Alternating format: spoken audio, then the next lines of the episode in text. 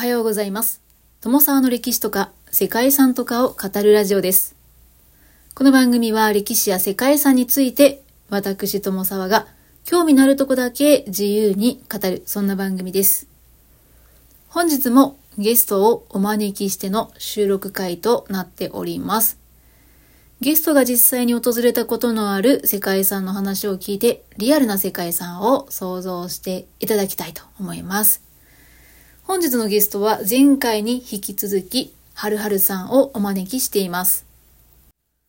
ご自身も音声配信をされております、はるはるさんの番組では、ライブ配信も積極的にされています。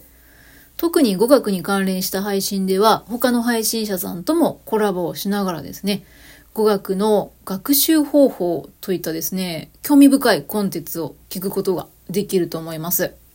で、語学の学習を目的としたコミュニティなんかもね、始められていて、興味のある方はもうぜひね、はるはるさんの番組などもご確認いただければなと思います。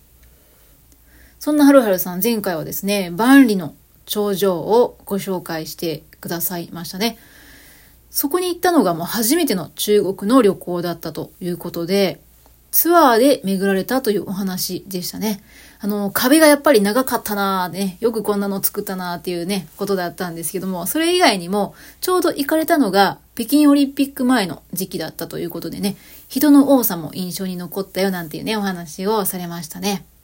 ただあの、私自身はその世界遺産の話以上にですね、その前に、はるはるさんが中国語を勉強して、そこから中国に実際旅行に行こうというね、ふうに思ったっていうストーリーっていうのが、うん、なんかこう、どこかに行ってみたいっていうのをね、思うその理想的ななんか形で、なんかすごい素敵だなと思ったりしましたね。はい。はるはるさん、前回はかなり緊張されていたというお話だったんですけども、本日はいかがでしょうかね。さて、はるはるさんに本日ご紹介いただくのは、中国の四川省を訪れた時に観光された世界遺産とのことです。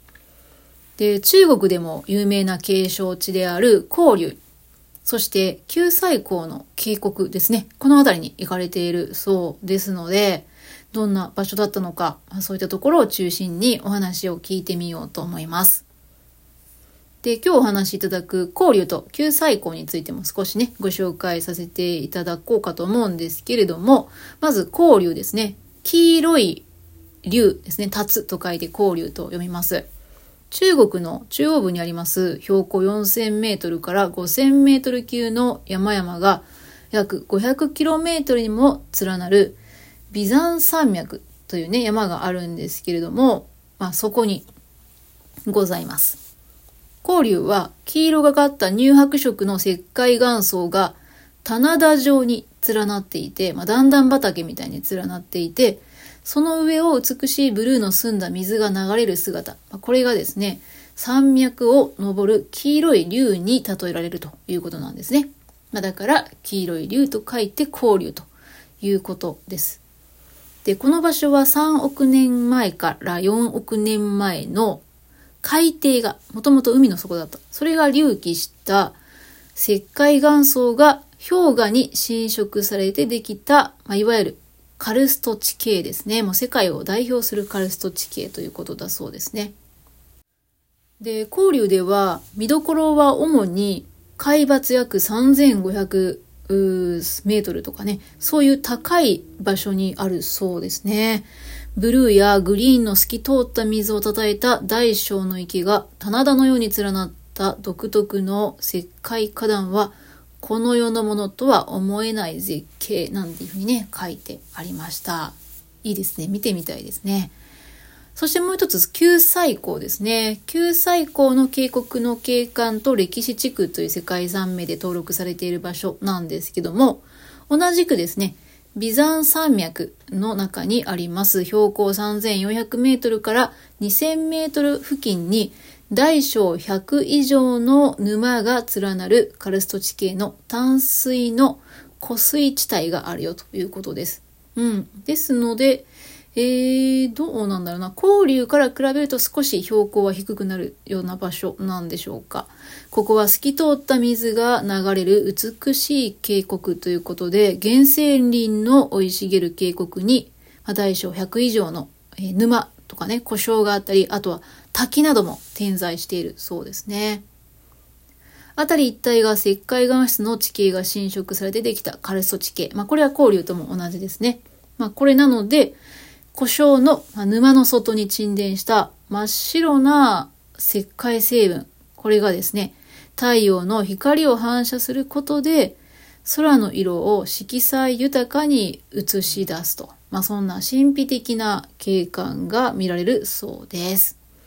はい、こちらも美しいそうですね。一体どんな景色を見られてきたんでしょうか。ね。そのあたり、はるはるさんに聞いてみましょう。それでは、はるはるさんをお呼びしたいと思います。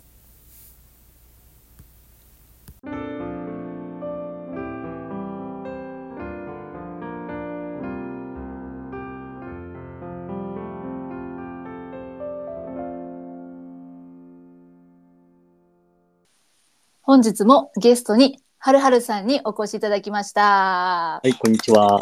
こんにちは。ということで、前回に引き続いてはい2回目にお越しいただきましたけども、はいえー今回、はるはるさんには中国の世界遺産ですね。はい実際に訪れたことのある場所を紹介していただいてて、はい前回は、はるはるさんが初めて中国に行った時に行った旅先の万里の長城のお話を、えー聞きました。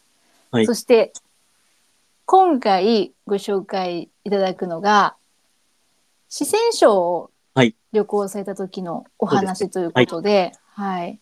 九寨溝とか交流とか、ね、そうですね。いうはい。自然遺産ね、巡られているっていうことなので、ちょっと今回はその旅行全体のお話なんかも聞かせていただければなと思いますので、よろしくお願いします。はい。願いえっと、じゃあ、四川省の旅行に行かれたってことなんですけど、それはいつ頃行かれそたんですか？れもですね、まあ、前回の北京が2008年なんです。けど、確かそれから1年後ぐらいに、1、2年後ぐらいに確か四川省に行きました。ね。だからそれほど時間は経ってなかったんですね、この時も。うん、その時は結構なんか時間があって、休みの旅にいろいろ行ってみようっていうことで、うんうんうん。今度はね、九寨溝交流、まあ、あるいはパンダセンターとかに行きたいと思って、うんうんじゃあ四川省だと思って今度は四川省に、はい、行くことにしました。あ、なるほど。じゃあもう本当にそこに行ってみたいなっていうのが、ばあって、行ってみたい場所があって、うんじゃあ今度の旅行は四川省だっていうことで、はい、ここに決めたと。そうですね。うん。ん、なるほど。はいもう完全にお仕事ではなく、旅行で旅行で計画したっていう。あ、そうなんですね。でもこの時もやっぱ団体旅行でしたね、まだ。うんうんうん。うん。でも、ちょっとなんか前回の北京の時と違っていたのは、はい。うちのお店の人に中国語で話しかけられたっていうのが結構ね、違うとこでしたね。ああ、なるほど。現地の人とも中国語で交流っていうか、コミュニケーション取れるようになっていたっていう。うん、そうですとこね。ろですねそれがちょっとね、なんか変わってきたとこですね。えいいですね。えっ、と、じゃあ、どんな、あの、ツアーだったっていうか、うんどんな感じで、あの、どこを巡っていったかみたいなとはいころからお話聞いてもいいですか？ツアーとしては、まあは、えっ、と、東京の方から、はい。今度は四川省の成都というところがあるんですけども、はい。まあ、あの、せえっ、と、州都ですね。生徒まで行って、で、州えー生徒のとえー中でいろいろお寺とか、まあ、三国志とかでも有名な場所なので、あ、三国志で。おお、はいそっか、聞いたことあるな。うん諸葛孔明とか、はい有名なとこなので、うん。えっ、と、そこのなんかお寺を回ったりだとか、はい。でその後生徒のから、あの、国内線で、あの、九寨溝交流って結構山の方にある、はい。こう山の上にですね、こう青いこう湖みたいのがあるんですね。で、あそれはいそうですね綺麗らしくうんうんうんうんて見たくて、うん。ここに行ったりとか、うん。あ、で、あとはその生徒にいる時には、あの、パンダセンターに行あっ、て、なるほど。あうんうんうんの、パンダ、ジャイアントパンダとか、ねあとは、あレッサーパンダとかをですね、あのはい見てました。うん。パンダは、あれですか、日本でも見たことありました？あ、日本では見たことありましたね。でも、なんかちょっと違ったとこがあって、あの、はいパンダと一緒に撮影できるんですよね、一緒に。うんうんうん。あの、記念撮影をできるんですよ。はいあパンダと記念撮影ですか？あ、そううです、そうです、そうです。えー隣にパンダをこう、なんて横に行ってもらって、で、カメラを出して撮ってもらえるっていう風なのも、うんでもお金ちょっと払って、プラス割あり、うん。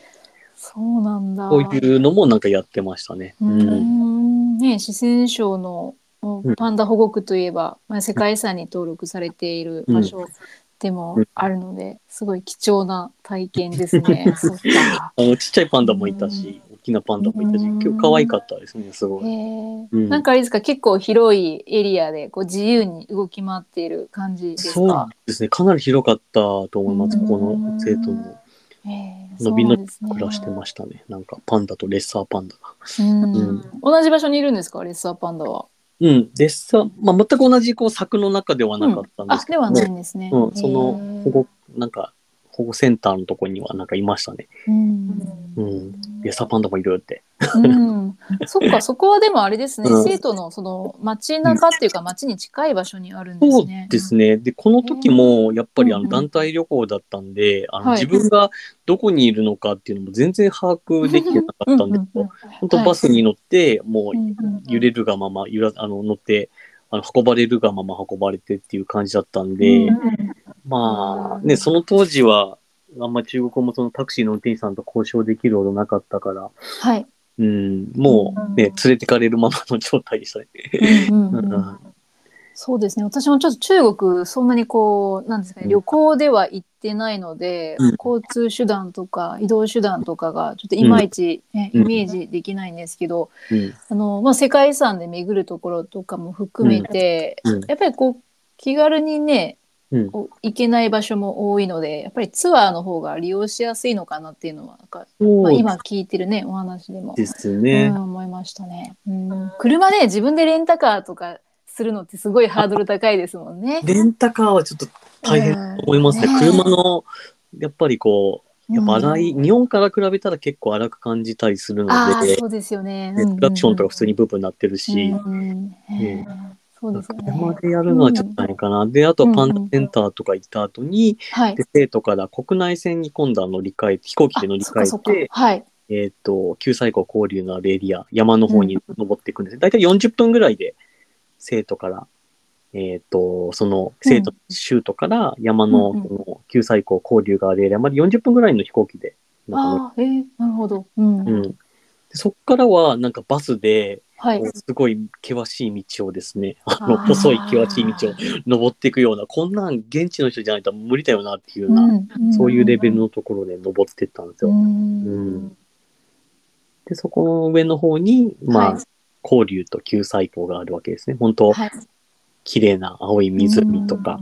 うん。であとまあ、交流も段々畑になってるような水色の湖がこう山の中にこう、はいそれが見たくて行ったんですよ。うん。うんえー、あ、ちなみに季節はいつ行かれたんですか？季節ね、これ5月ぐらいだったと思います。うん初夏っていうか、なるほどね春ですね。うん。ゴールデンウィークの季節ですね。あ、そっかそっか。そううん。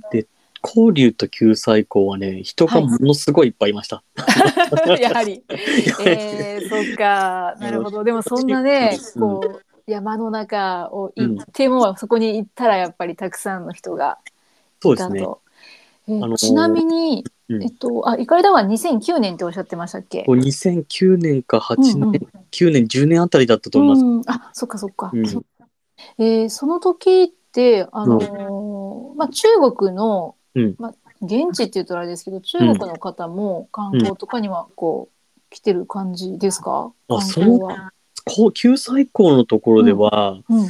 多分中国人と日本人と韓国人あ、だったですね。まあもしかしたら欧米の方もいらっしゃったと思う。そんなにに。たくさんではなかったですね。うんだから山の中にこう日本語と中国語と韓国語がこう交わってこう会話されてるっていう。うんここは一体どこなんだへえ、そうか、そうか。なるほど、なるほど。うんまあ、場所的にも、なかなかね、そのヨーロッパの人とか、うんアメリカの方たちが来て、ね、そこを選んでいくって言っても、ちょっと、まあ、遠いっていうか、行きづらい場所でもあるかもしれないですね。ですね。うんまあ、すうん。確かになんか欧米の方はなんかあんま記憶がなかった。まあいたかもしれないですけど多分すごい数ではなかった。うんね。そっか、どちらかというと、まあ、中国の国内の方とか、あとはうんアジア、まあ、あれですかね。日本人うん。韓国人っていそうですねう感じだったんですね。で結構えー。バスとかもいっぱいあって、うんそのうん旧大港と交流入り口のところに、はい。あのバスが止まる駐車場があって、そこも中国国内からの中にバスもたくさんありましたね。うん。うん。なるほど。そっか。そっか。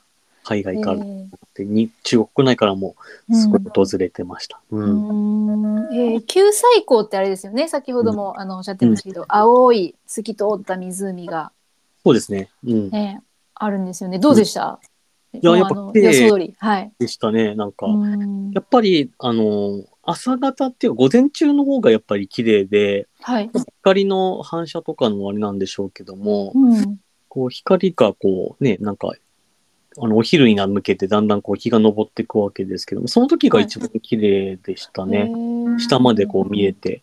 だんだん夕方ぐらいいになってくると日が落ちてきちゃうと、ちょっとなんか湖が、あのくすんだような感じになっちゃったんで、やっぱりまあ、ツアーで行かれる方は多分ね、あの、午前中からこう、交流とか救済港とか行くツアーになってると思うんですけども、朝方の方がやっぱ、あ午前中の方がやっぱり綺麗でしたね。うん。うん。下までこう、ね、青いこう、湖が見えてよかったなっていうふうに思いました。う、うんん。なるほど。交流と九西港はちょっと違うんですか？また雰囲気。あ結構違いますね。あ結構違った。うん。旧交流の方は、なんかはい段々畑になってて、はい。そこう水が溜まっているようなとこなんですけども、はい、ここもそうですね、ちょっとイメージが違いましたね。うん、なるほど交流の方がどちらかというと、こう、なんていうのかな、山を登るよう、ほんと簡単、軽い登山みたいな感じなので、はいね、あの、酸素みたいのが酸素ボンベみたいのえ？交流行った時に、そうあ確かに今パッて見たら標高が4000とか5000って書いてありますね。そうなんです。結構高いとこ、えー、本当だ。あの、うんうん私もちょっと若干高山病病気味になりました。あなりました。あでもいやうんなりますよねこの高さだったら。そう、なるから、うんまあそうそう、ボン、炭素ボンベとか渡してもらって、へーで結構ね、体力いるなっていうふうに思っていました。まあ、もちろん景色は綺麗だったんですけど、ううん。んえーだって富士山より高いっていうことですもんね単純に。そうなんですよ。おおそうだったんだ。うん。救済港の方はどちらかというと、こう、そはい。んなにこう、段差みたいのはあんまなかったって感じですけども、交流の方が結構、うん。山をこう自分で歩く場面が結構多かったんで、うん。で、そこの酸素ボンベもらって、こう、呼はい。吸しながらっていうのがあったんで、こっちの方がちょっと大変だったっていう記憶ありますね、交流の。うんうんそっかそっか。うんえーなんかロープウェイとかあるっていうのも書いてロープウェイのそれは乗られてない。うん。登ってなんか登らなかったと思う。なんか自分で歩いて上の方まで行ったとかしましたね。うんえー、歩く結構歩くって書いてありますよ。そう結構歩くんですよ。交流結構歩くんですよ。いやーそっかその標高でねあんまり長い時間歩くっていうのは確かに酸素いるかもしれないですね。そうなんですよね。だからね、うん結構年齢とかあんまり関係ないみたいでしたね。このなんか、高山病になるかな、なりやすいかなりにくいかって。結構一緒に団体旅行で行ったおじいさんとおばあさんがもうガンガン歩いてましたから、あ本当ですか？ああ そっか。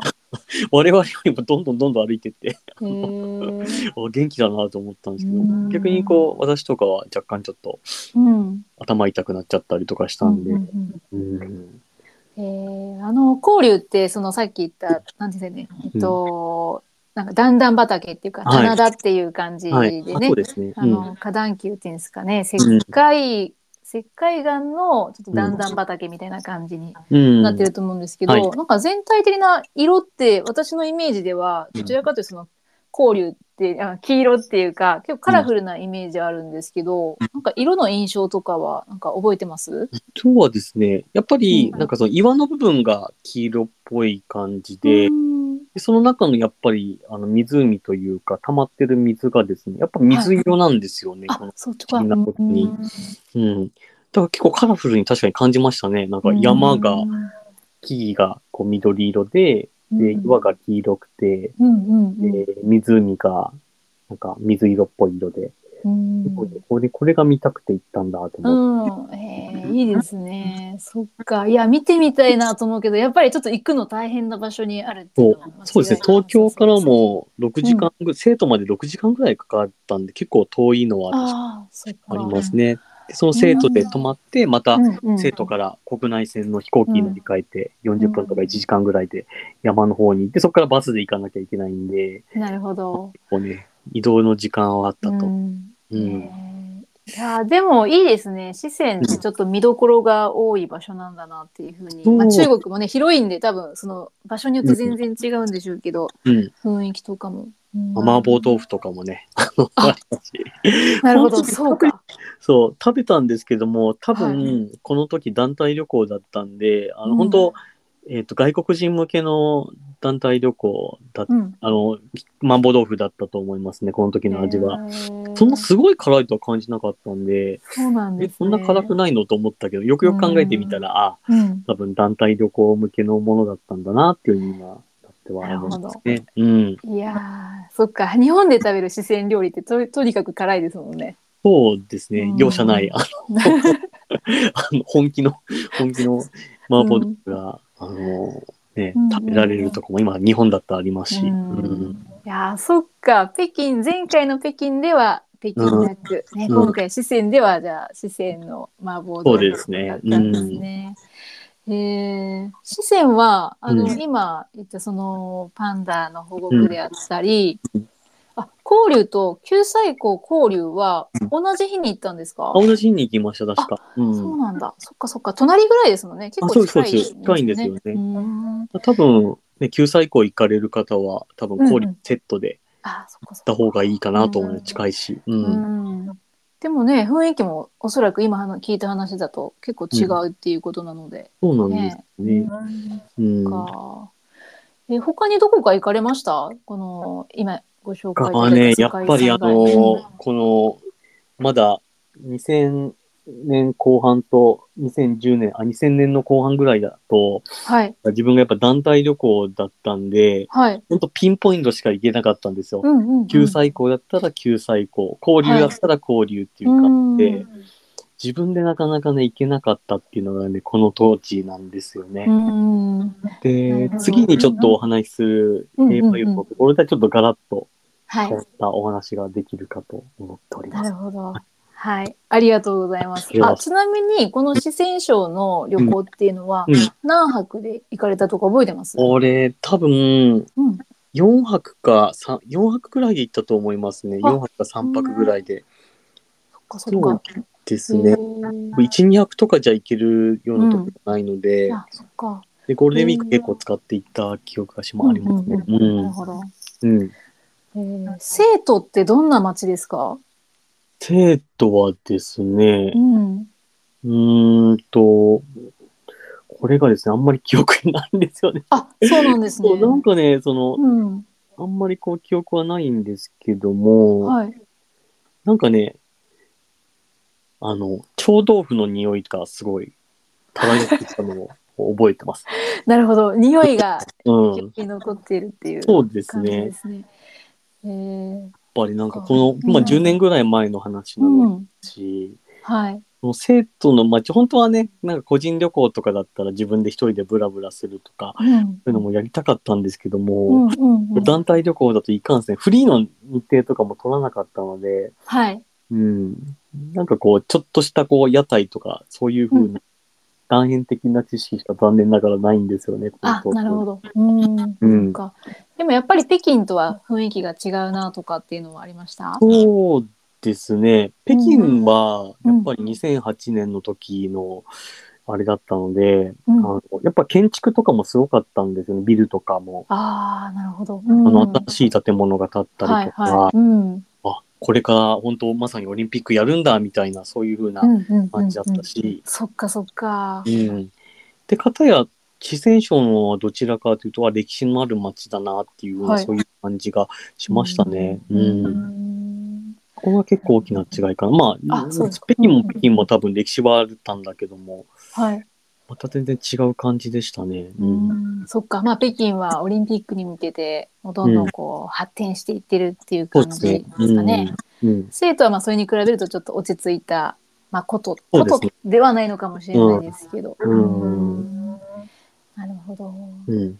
ありがとうございます。はいでも、ね、今度はまた、あれですね、北京に引き続き、生徒とか、市政もね、やっぱりまた個人で行ってみたい場所の一つなんじゃないかなっていうのをそう勝手にですね。はい。うん。想像してますけど。うん。ううんん。ありがとうございます。はいじゃあ、ね、まあ、今回、えっ、と、じゃあ、に、はるはるさんにとっては、はい2回目の中国旅行、ね、はい四川省ということで。はいじゃあ、次回は、また別のはいはい。旅行のお話を聞きたいと思いますので、いじゃあ次回もよろしくお願いします。お願いします。